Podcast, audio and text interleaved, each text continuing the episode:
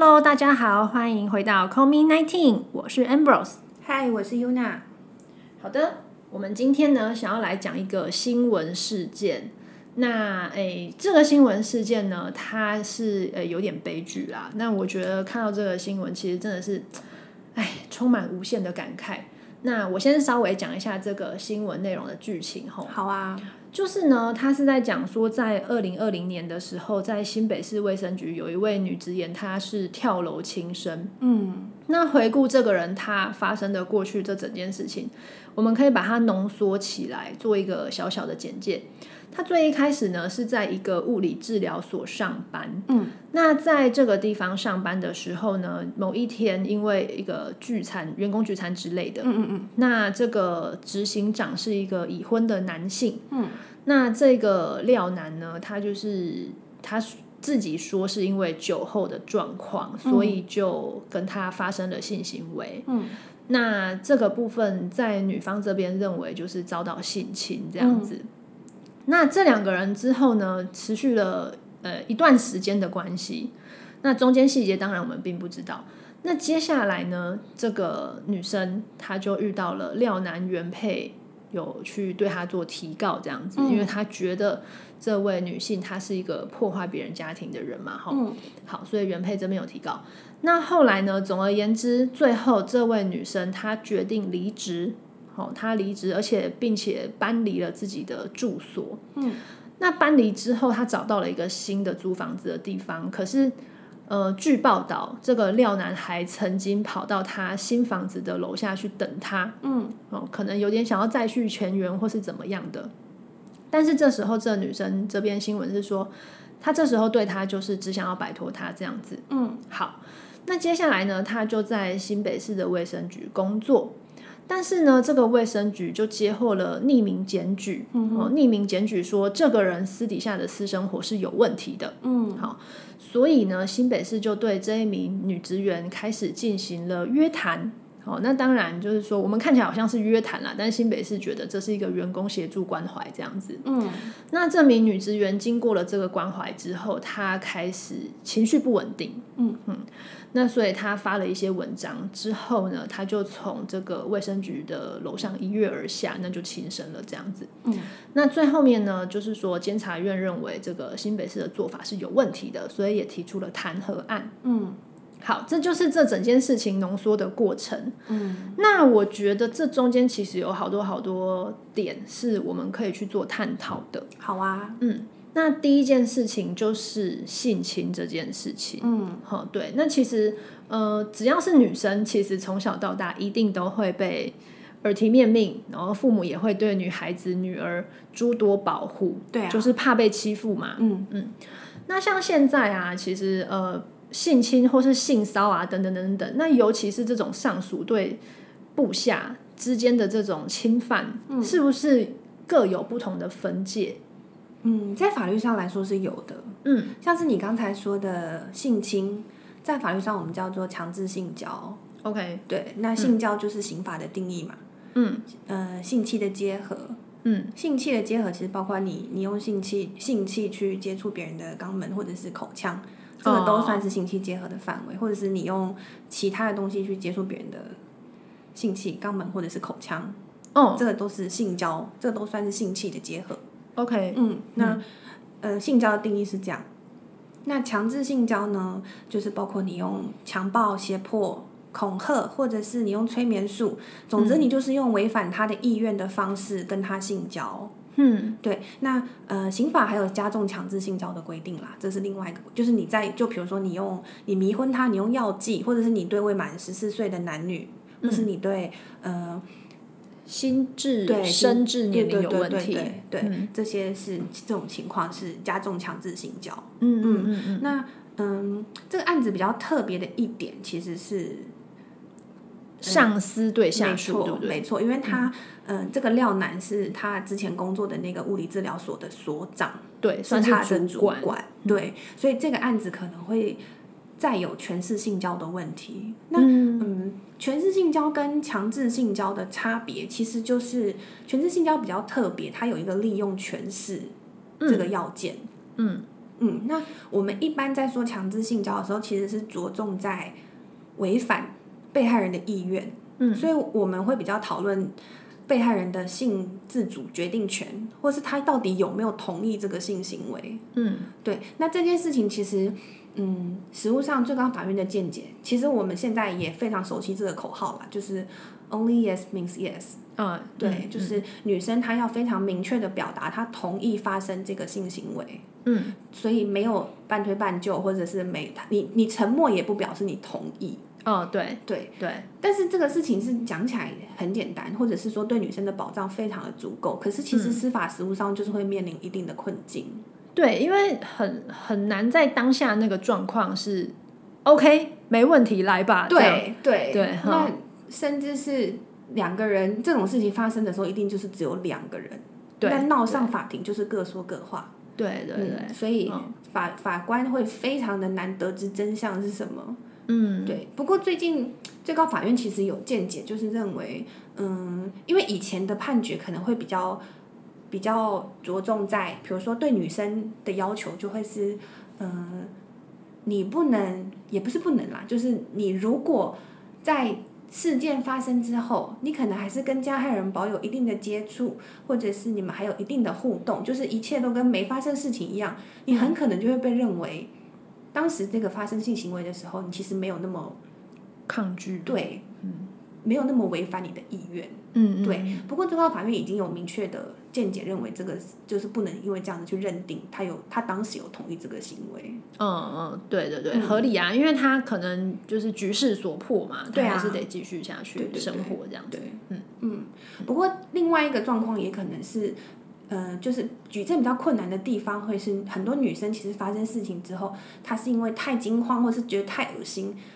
她没有马上去做相应的，比如说保全证据或者去报案，嗯当下她就是想要逃避，想要躲起来。嗯嗯嗯嗯，对，嗯很多情况这这种情情况是会造成举证困难的。嗯嗯嗯嗯，对。那哎，那这样子其实就讲到举证嘛，嗯像我们以前在医院的时候，因为医院其实是会去协助验伤、验性侵这一个关卡。嗯对，那呃，稍微讲一下验性侵这件事情好了，就是呃，如果说各位女生在发生事情之后啊，一定要记得赶快去报案，然后呢，我们就会到医院来做验性侵这个动作。嗯，那到了医院之后，基本上来说一定是会有女警陪同啦，嗯然后会在一个比较不就是特殊的空间，嗯一个准备好的空间给他。然后在那个地方的话呢，我们会去做抽血检查，那当然包括了一般的呃，就是比较标准版的全血球技术。哦，那对，然后此外也会去验说呃 HIV、嗯，梅毒这些，就就是传染病。对传染病的部分。嗯，那还有比如说像 B 肝啦这些的，就是体液传染的传染病。嗯，然后也会做性病的一些就是培养。对、哦对对，那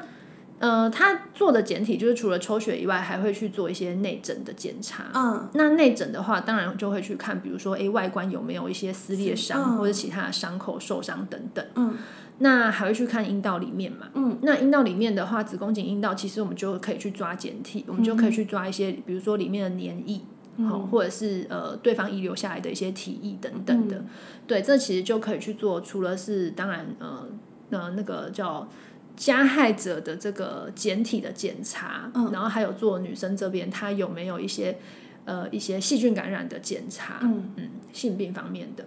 那此外就是说，你身上，比如说你指甲抓它，嗯，好，或者是身上有其他的一些伤痕啊、伤口啊这些，呃，都会做验伤，跟都会做证据保全。哦，对，所以这个当然一定要尽快，那最好可以在嗯一周内，因为一周之后的话，有一些东西它证据保全已经没有办法做到了，那我们可能验的项目就会比较减少，这样子。哦，就准确度可能没有这么高了。对我们拿到的证据就会减少，所以嗯、呃发生事情的时候，女生一定不要惊慌害怕，或觉得好恶哦、然后就冲去洗澡等等等等。对也不要觉得丢脸，不想面对。对，因为这不是你的问题，这是对方的问题，你要赶快寻求协助，那我们就去找一个正当的资源来帮助你。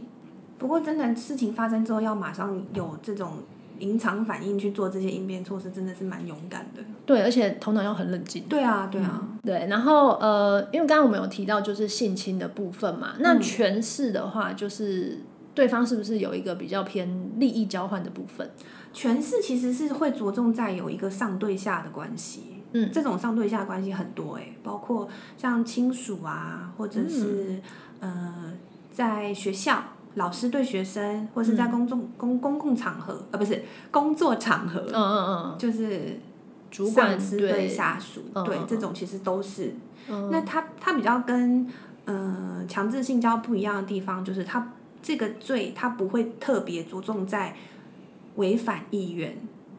哦，对他，因为因为他是用这种上对下的关系去跟你发生性行为，嗯。表面上看起来，也许你不会是不不愿意的，这个、这个哦这个不同意不会是这么凸显的。哦，嗯，它是、嗯这个这个这条罪，它其实本来就是有一点隐藏在社会文化里面的。哦，对，所以通常这个罪的被害人，他也会比较没有办法发声。嗯嗯嗯，对对对对，嗯所以确实，司法机关可能就是要有这个能耐去看透这个权势是怎么运用的。哦，嗯，嗯嗯嗯，OK，就是有一种地位或者是呃权力的不对等。对，没错，对，那呃，男上司对女下属，或是女上司对男下属，或甚至同性好了，对啊，对啊，其实也都是嘛。对，就是，嗯、他会利用你一个敬仰，或者是比如说某个领域的德高望重的大佬，嗯，或者是其实像补习班老师啊、嗯学校老师这种，其实都都有可能，嗯嗯嗯，就是利用你的某种需求，或者是某某种恐惧吧，也可以这么说。嗯嗯嗯，有点像是就是好莱坞那个 Me Too 的运动，对对对对对，这是很典型的，就是老白男嘛，那你跟他上床，你才可以得到一些演出的机会。没错，等就是很明显的是你们的地位关系是不均不不平等的，嗯嗯嗯，就可能会有这一条。嗯，OK，好。那除了性侵之外呢，接下来就是因为他他有被那个廖男的配偶告嘛，哦，对，对，那廖男的配偶，因为现在就是没有那个通奸罪，对，所以现在就是侵害配偶权嘛。没错。对那这个部分的话，有没有可以比较琢磨的？侵害配偶权，其实这跟我们上一次谈离婚那个时候，哦，对对对，有有一点类似有稍。微谈到这个。不过我觉得比较特别的是啊，这个可能跟法律比较没有没有相关啦。可是你你会发现这种案子，嗯，其实太太都会告小三，对，为何？啊，先生嘞，就是放过他嘛？哎很多都这样子哎、真的很多。以前有通奸通奸罪的时候更明显，哎，通奸罪是两个都告吗？对，可是，嗯，刑事诉讼法有规定，你可以先告了，两个都告，因为它是、一个是通奸，一个是相奸，嗯，你可以两个都告，但是你可以撤回对先生的。哦，嗯，哦，这个很神奇耶。对啊，嗯好，那再来的话，就是因为那个女生就呃根据新闻啦，哈，就是她后来就跟这个男的分开，嗯。然后搬家搬离，然后之后呢，这个男的还会去他住处楼下等他，嗯，哦，那这件事情来说的话，应该也是有问题的吧？有哎、最近、呃，应该是六月份的时候有有新通过一部叫《跟踪骚扰法。嗯，对对对》，嗯，对，跟骚法嘛，就是他跑到人家楼下家去等他这件事情，其实就是违反了跟骚法。对，其实，呃，在跟骚法，呃，在跟骚法公布施行之前，通常这个情况也是可以用家暴法来处理的。哦，因为他们曾经是很亲密的对对对，对象。嗯这样子。好，那这边我想要讲一个以前在医院遇到的一个案子，就是那个时候我们都会去，就是帮忙看门诊嘛，然后会去做超音波。那呃，那时候有一个令我印象很深刻的 case，就是对方是一位未成年少女，应该十四十五岁而已。嗯嗯，那她是一个启智学校的女学生，哦，对她其实是表达是有问题的。嗯那她是妈妈带来的，妈妈带来的时候主诉就是说，她最近常常肚子痛。嗯好，那基本上会来看妇科、妇产科的，我们一定会验孕。哦，对，那验孕一下去就是 positive 嘛，嗯就是有怀孕。嗯，启智学校真的超多这种事情。对啊，很多哎、对，就是那种默默被欺负，然后无法表达的孩子。嗯那那接下来就是做超音波嘛，那超音波一照下去，就是看到一个胎儿在她子宫里面很活泼的舞动着，这样子。就是已经有一定的周数了。对，有那个至少少说应该有十六七周了。哇，对，他应该有，然后他也就是小腹有渐渐的隆起这样子，对，然后也感觉到肚子痛，反正它它生理上的反应都是很符合她呃怀孕的那个周数的表现。嗯，但是当然那个妈妈当场脸就绿了啊，就脸色铁青啊，因为她女儿就是她女儿就是受到侵犯嘛，嗯，而且很可能是根本不知道对方是谁，然后她女儿也说不出来，因为。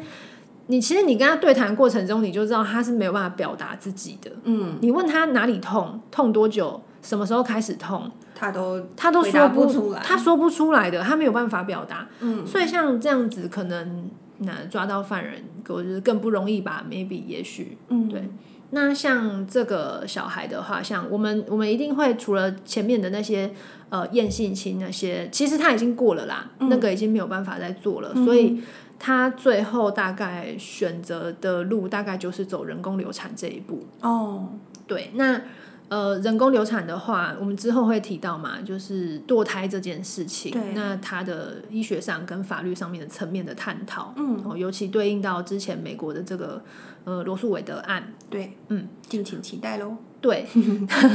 对，那如果是一个性侵刚发生的人来的话，我们一定会给紧急避孕药、哦。事后避孕药，嗯。嗯，还有抗生素，嗯嗯嗯，那事后避孕药很容易理解，它就是避免有这个怀孕着床的现象嘛。嗯，那另外的话，抗生素就是去预防那些其他就是性行为接触的感染。哦，对，这都是一个呃紧急捕破网的一个方式啦。嘿，大概会是这样。嗯 OK，那最后的话，我觉得还是要呼吁一下，就是。呃，性这件事情啊，在东方社会或是我们的文化里面，一直都让人觉得是羞于启齿的。那尤其是呃，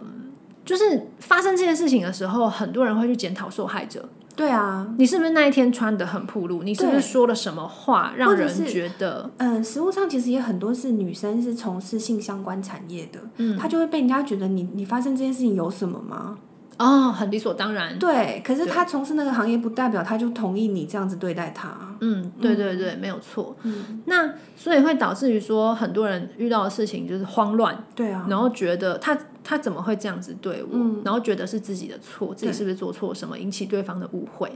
然后他可能会觉得很恶心，嗯所以他就赶快跑去洗澡了，或者是什么。那其实你可能就是会把一些呃有有利有用的证据给就是洗掉掉了，对对对，嗯对，所以这个部分一定要注意，就是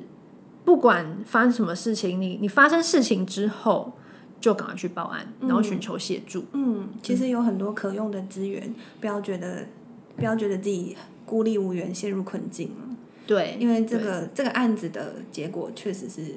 蛮令人感到很很沉重的。对女生没错自杀了。对啊，对啊，就是年轻的生命这样子消失是非常的可惜的一件事情。对啊，嗯好，那我们今天节目的内容就先到这边喽，吼，好的，拜拜喽。谢谢大家，拜拜。